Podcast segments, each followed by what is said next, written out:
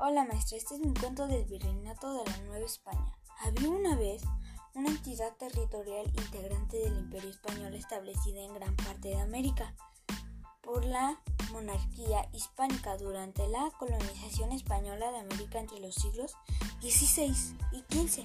Se originó tras la caída de México, Tenochtitlan, acontecimientos principales de la caída de la conquista la que propiamente no concluyó sino hasta mucho después, pues su territorio siguió creciendo hacia el norte.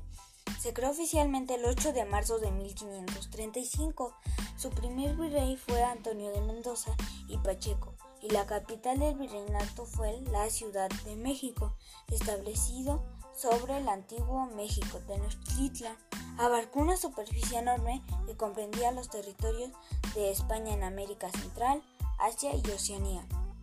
Desde principios del siglo XIX, el virreinato cayó en crisis, agravada por la Guerra de la Independencia Española y su consecuencia directa en el virreinato de la crisis política en México de 1808, que acabó con el gobierno de José de Iturugay y más adelante dio pie a la conjura de Valdivia y la conspiración de Querétaro.